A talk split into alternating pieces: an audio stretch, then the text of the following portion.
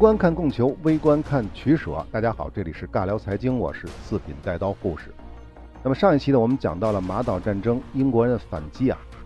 到了五月十二号、十三号，到这个时间点的时候，马岛的交战海域的制空权、制海权基本上是被英国人控制了，所以英国人就准备正式开启登陆作战了。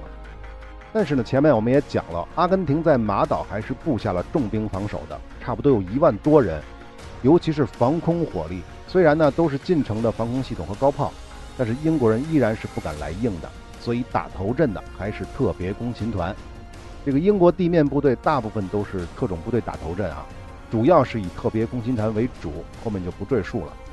五月十四号，特别攻勤团再次实施偷袭的战术，袭击了马岛西岛北部的佩布尔岛机场，摧毁了停放在地面的十一架飞机和一个雷达站，并且拿下了该岛。这个佩布尔岛被拿下之后啊，英国特混舰队就可以顺利地开进福克兰海峡了。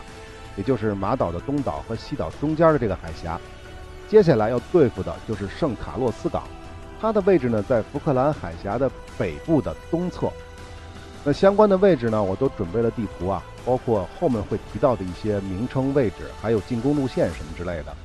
大家可以关注我的微信公众号“四品带刀护士”，关注之后呢，回复关键字“阿根廷”或者是“马岛战争”就可以看到了啊。好，我们接着说。五月十八号，英国的集装箱船“大西洋运送者号”到达了南大西洋，它为英国舰队带来了十二架海鹞和十架直升机，进一步增强了英国的空中力量。关于这个海鹞战机啊，在此之前，英军一共损失了三架海鹞，一架呢是被击落的，两架呢是毁于事故。五月二十一号，英军佯攻了斯坦利港，但实际的主力是在圣卡洛斯湾实施登陆作战。阿根廷从岛上和本土出动了七十五架次以上的飞机，攻击了英国的舰队和海岸阵地。阿根廷飞行员冒着密集的防空炮火，用炸弹炸沉了英军的热心号护卫舰。此外，还炸伤了另外四艘舰船。这四艘呢，是一艘驱逐舰、两艘护卫舰和一艘辅助舰。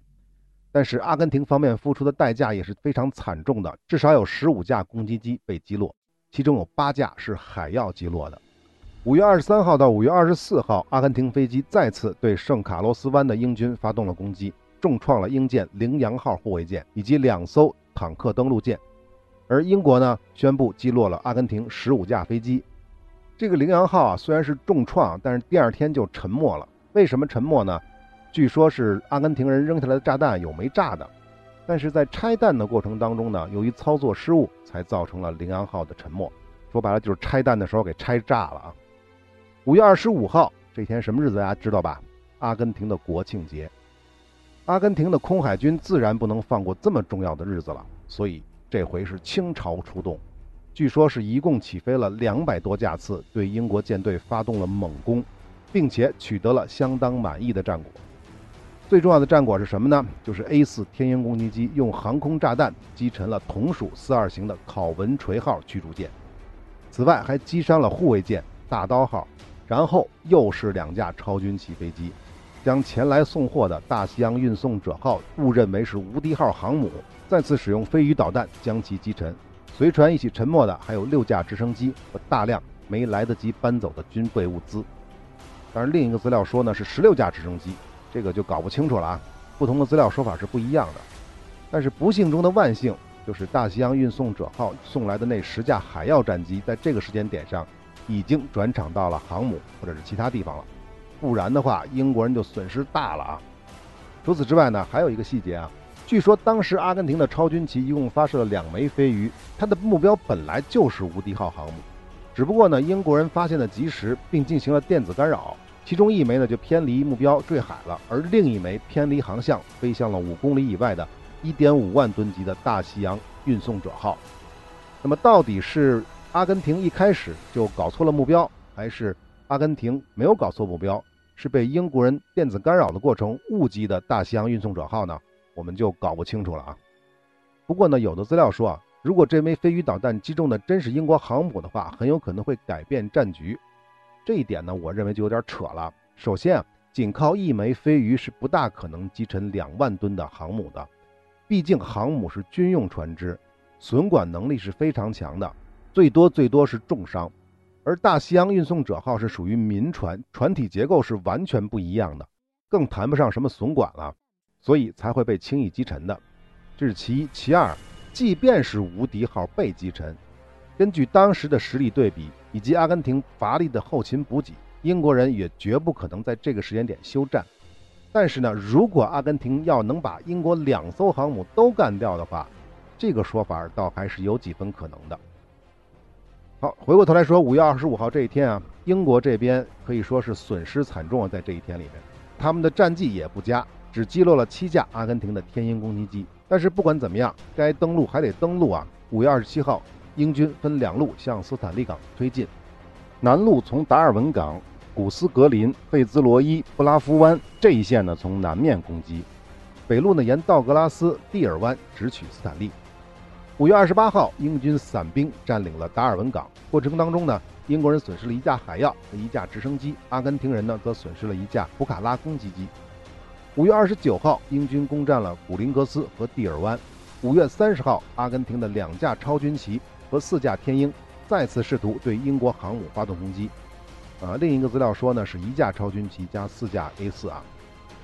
但有意思的是呢。阿根廷军方认为他们的飞鱼导弹确实击中了英国的航母“无敌号”，但是呢，英国人否认，甚至呢，英国有媒体说呢，阿根廷人导弹击中的其实是“大西洋运送者号”的残骸。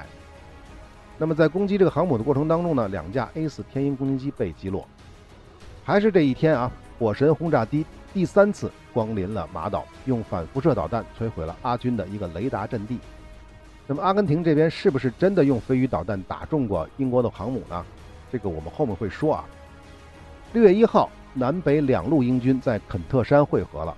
我再说一遍，这两路的行军路线和肯特山的位置，我都准备了地图啊，大家去看微信公众号就可以了。那么这个时候，在马岛的阿根廷守军就只剩下据守在首府斯坦利附近的残部了。六月八号，阿根廷发现英国部队在斯坦利以南七英里的巴夫湾有登陆的可能。立刻派出了四架天鹰和两架短舰，轰炸了英军登陆部队和护航的舰船，击伤了一艘护卫舰、两艘登陆舰，其中一艘登陆舰在后来沉没。在这一场战斗当中呢，英军死亡一百多人，登陆计划也没有达成。同时呢，这一天福克兰海峡的英军舰船也遭到了空袭，四枚炸弹落在了普利茅斯号护卫舰上，但是呢没有爆炸。另外呢，有一艘小登陆舰也被击沉。这一天呢，阿根廷这边呢是有十架战机被击落。六月十一号，经过三天的准备，英国在火神轰炸机、钥匙攻击机以及驱护舰炮火的支援之下，英国人对阿军阵地进行了猛攻，清除并控制了斯坦利周边的所有制高点。这个时候的阿根廷已经是强弩之末了啊！六月十二日，英军顺利地完成了对斯坦利港的包围，但是阿根廷人还在坚持。就在这一天，斯坦利港内的陆基的飞鱼导弹重伤了英军的格拉摩根号护卫舰。六月十三号到六月十四号，英军对斯坦利港周边的阿军阵地发动了攻击。阿根廷空海军的飞机呢，也做了最后的挣扎，损失了两架飞机，但是呢，无异于杯水车薪。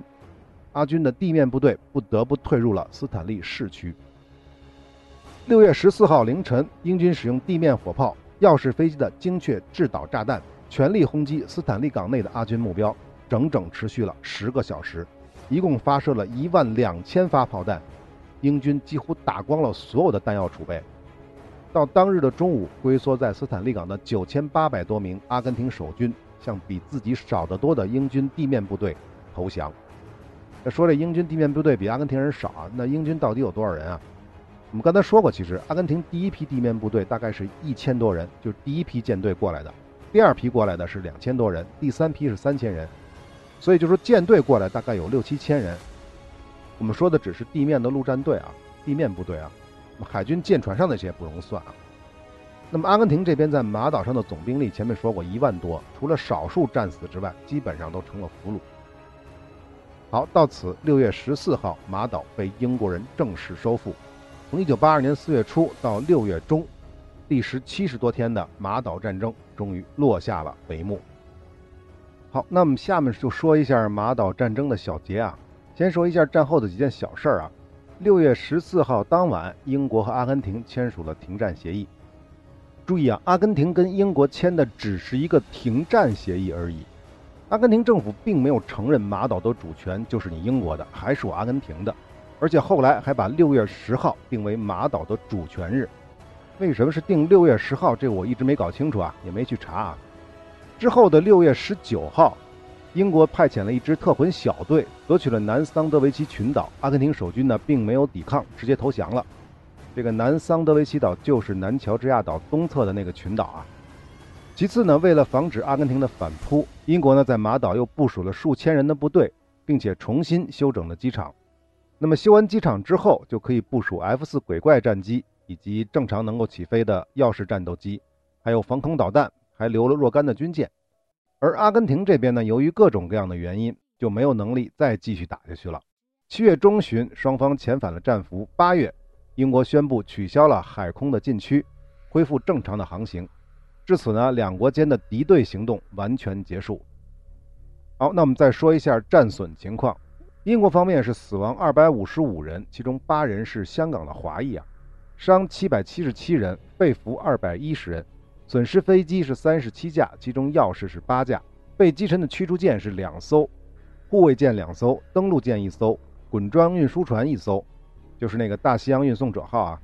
被击伤的驱逐舰四艘，护卫舰十一艘，登陆舰两艘，扫雷艇一艘，总战争耗资是十七亿美元。阿根廷这边呢，死亡一千人，伤一千三百人，被俘一万一千八百人，损失飞机七十多架，啊，也有另外一个资料说是一百多架。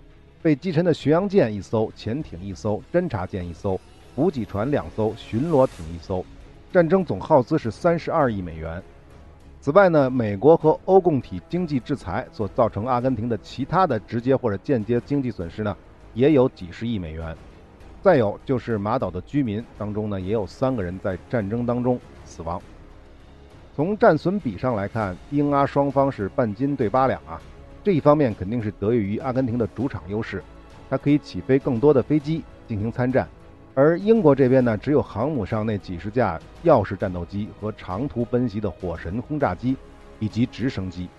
另一方面呢，阿根廷虽然装备不如英国，但是战斗意志还是足够强大的。当然，我指的是空军和海军航空兵啊。阿根廷的海军舰艇基本上都是属王八的啊。至于地面部队，根本就是打酱油的了。只有空军和海军航空兵一直在坚持。阿根廷方面的几乎所有战绩都是由他们完成的。不过呢，这里也要说明啊，阿根廷的飞机都是美国、法国货，或者是以色列货，飞行员接受的呢也都是美国、法国、以色列的培训，训练水平和质量显然还是有保证的。不然的话，超军旗击沉谢菲尔德号的时候，飞行员也不可能以三十米的超低空进行突防。其实法国人在培训的时候要求的安全飞行高度是八十米。好，最后小结一下马岛战争跟军事相关的经验教训。首先，在战略决策方面，我们前面说了很多了。这个阿根廷军政府太多的判断失误了，其中最大的失误就是三条：第一条，对英国战争意愿的判断是完全错误；第二条呢，对美国的态度预估完全错误；第三条，对战争的准备工作太过草率。阿根廷军政府从开始计划争夺马岛到实施这个计划，中间仅用了两个月的时间，连飞鱼导弹还没完全到货，就着急忙慌地开战了。这么打仗啊，不输才怪呢！其实，阿根廷军政府原本的计划是到六月份到七月份，也就是马岛的冬天才去发动战争的。毕竟那个时候啊，风高浪急，气候也相对于寒冷，对于主场作战的阿根廷优势更大。另外呢，阿根廷对英军的进攻态势也有重大的失误。本来啊，以为英国人不敢打，可英国人真的来了呢，阿根廷又走到了另外一个极端，认为英国很有可能会联合智利对阿根廷本土实施打击。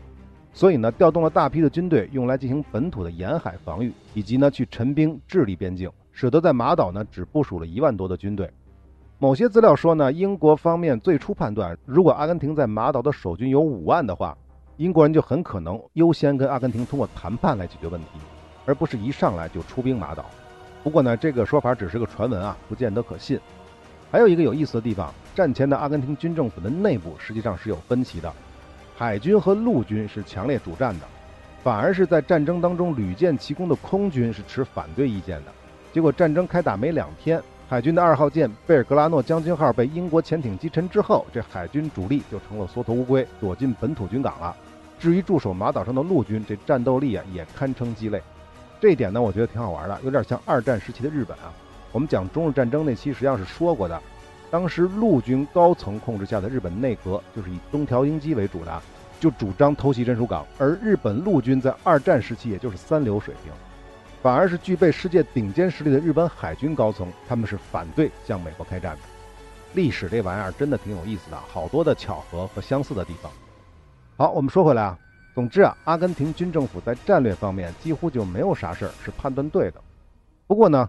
这么说也不完全正确，起码有一件事儿他们是猜对了，就是占领马岛之后啊，国内人民的狂热。但是这又有什么用呢？虽然加尔铁里他不是民粹主义的信徒，但是军政府还是受了民粹主义的影响，才做出了错误的判断。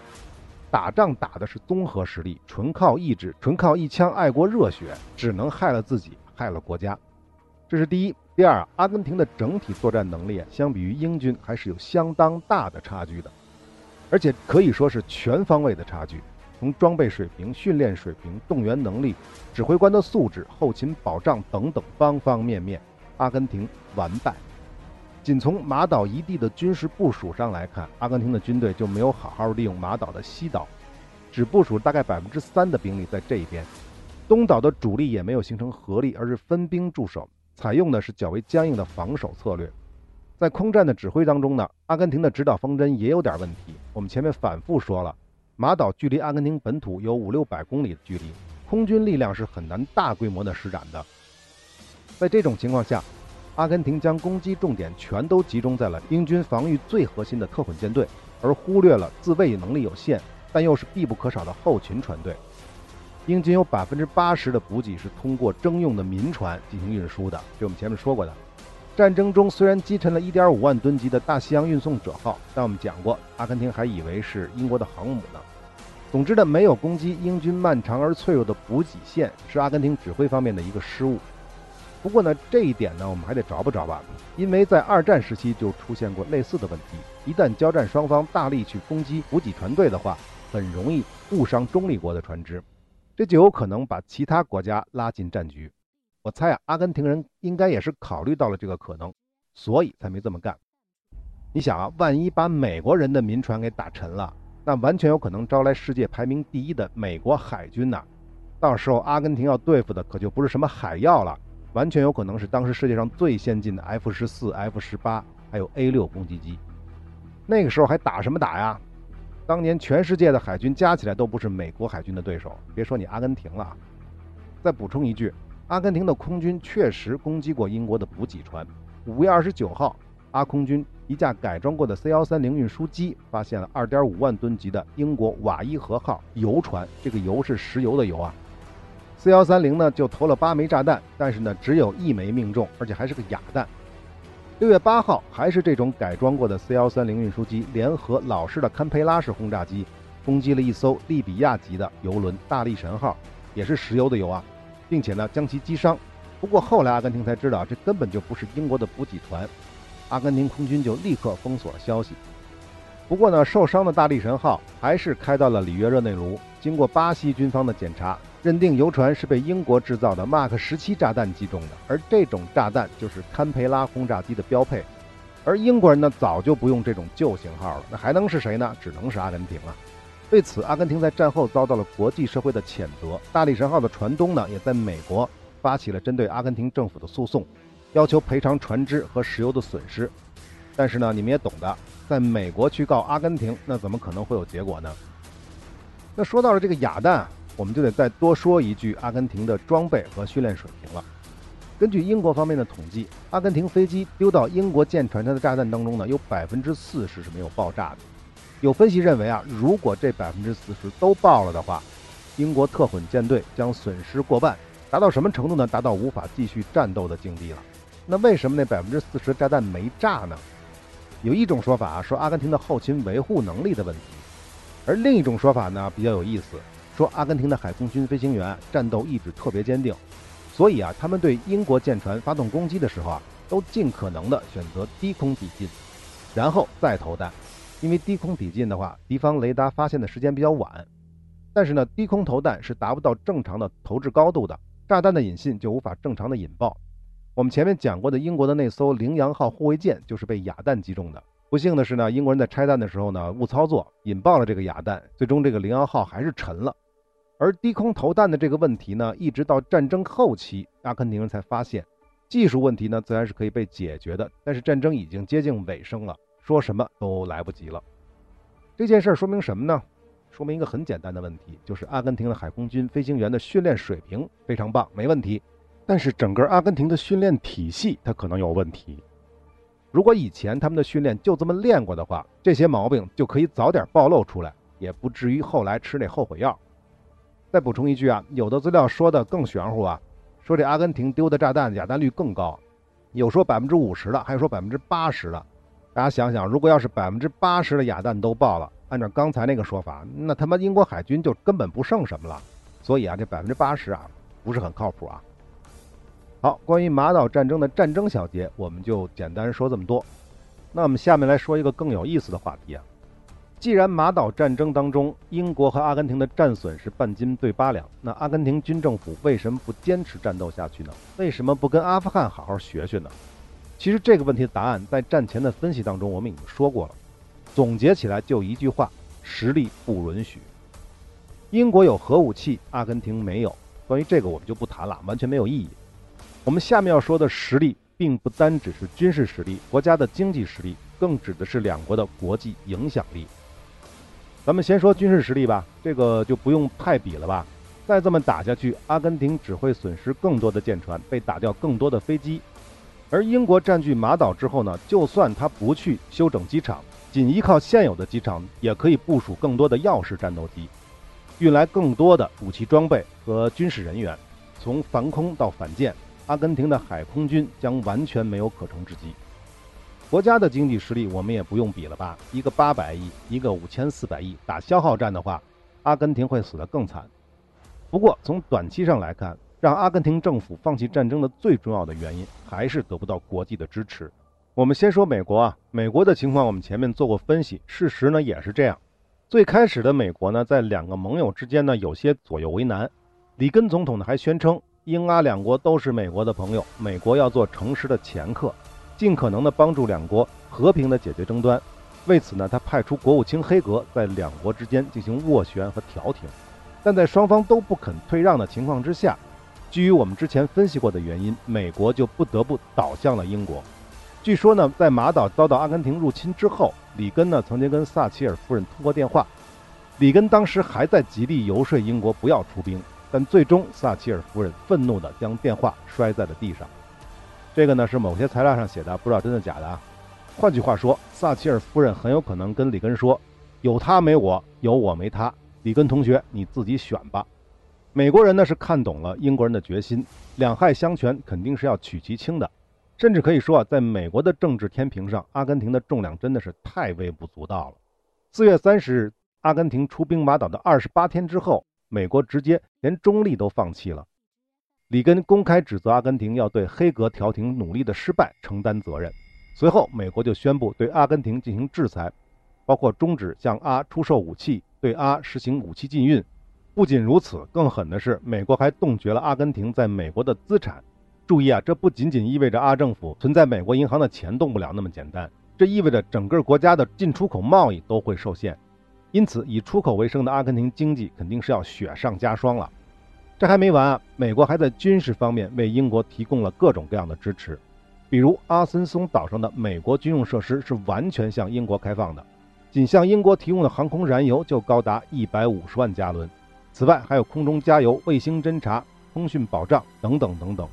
更要命的是啊，据说在战争期间，美国情报部门帮助英国破解了阿根廷的部分军事通讯密码，这就使得阿根廷的很多军事行动被英国方面早早的掌握。这对英国来说啊是帮助极大的，甚至呢有资料说，马岛战争过程当中，英国得到的阿根廷的情报当中，百分之九十是来自于美国的。大家想一想，这美国给了英国到底有多少支持啊？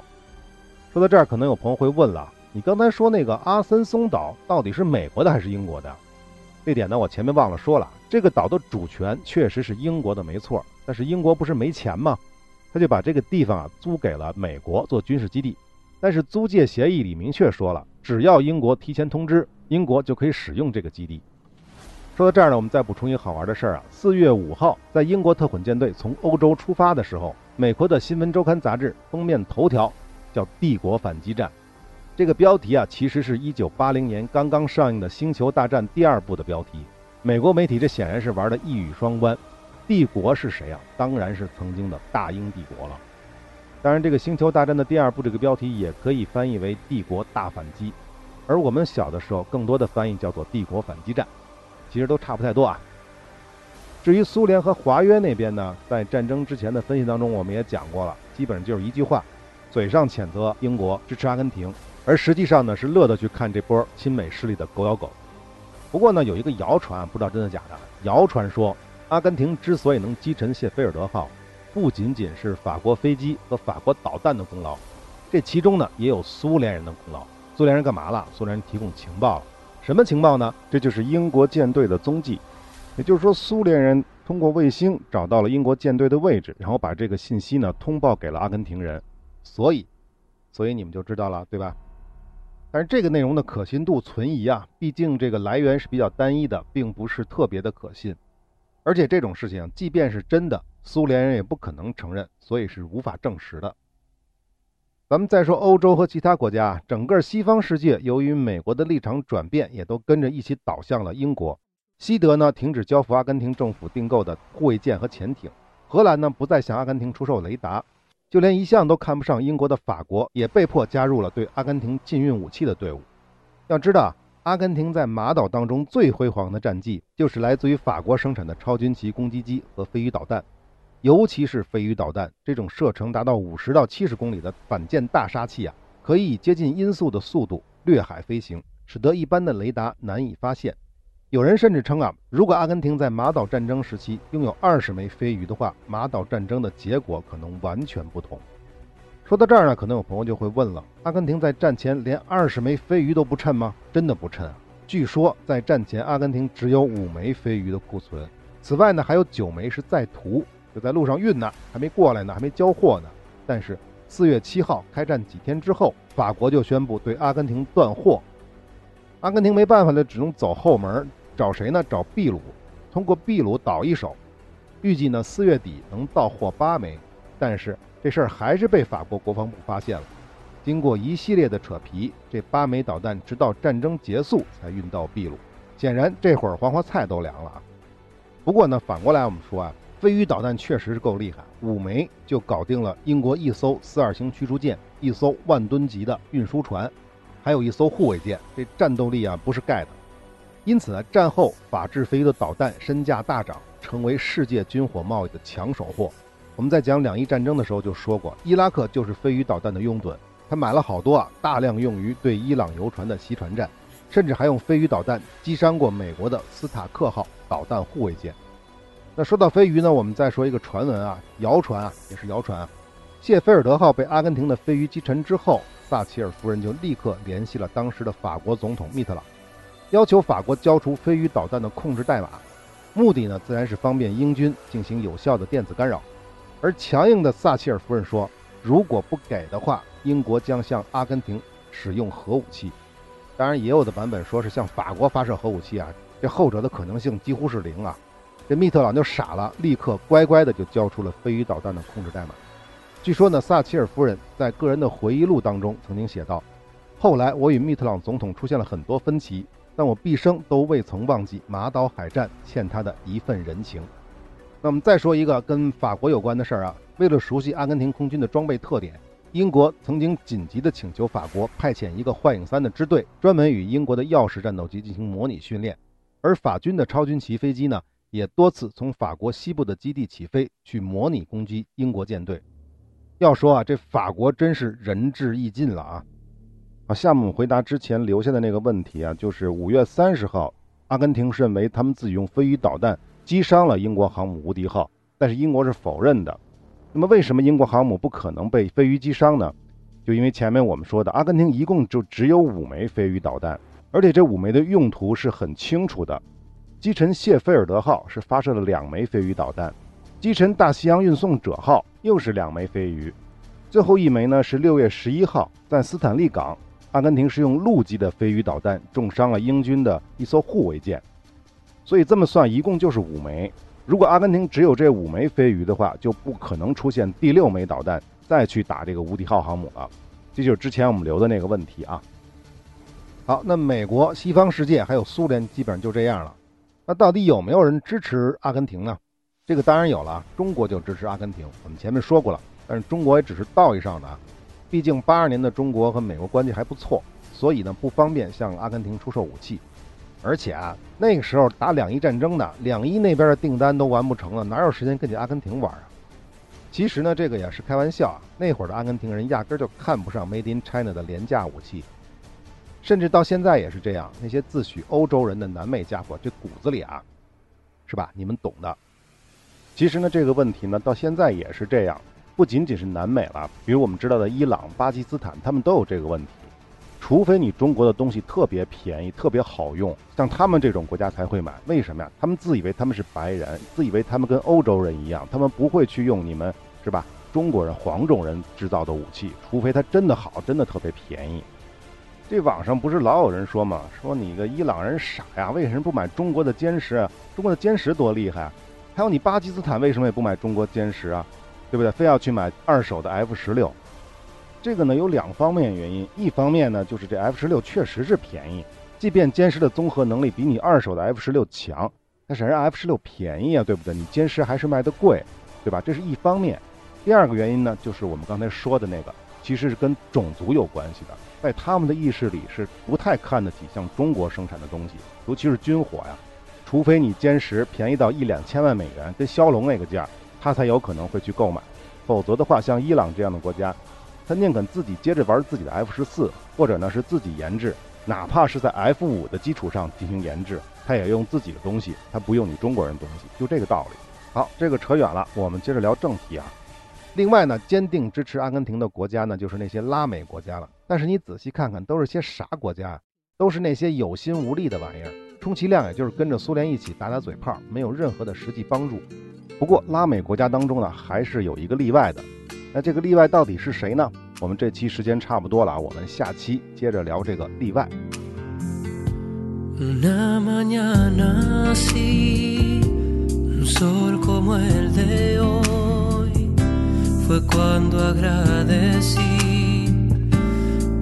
un corazón. Tu alma me llamó, no sé muy bien por qué. Algo nos sucedió tan mágico y normal. Quizás es mi destino que hoy estés aquí. No es una historia Adam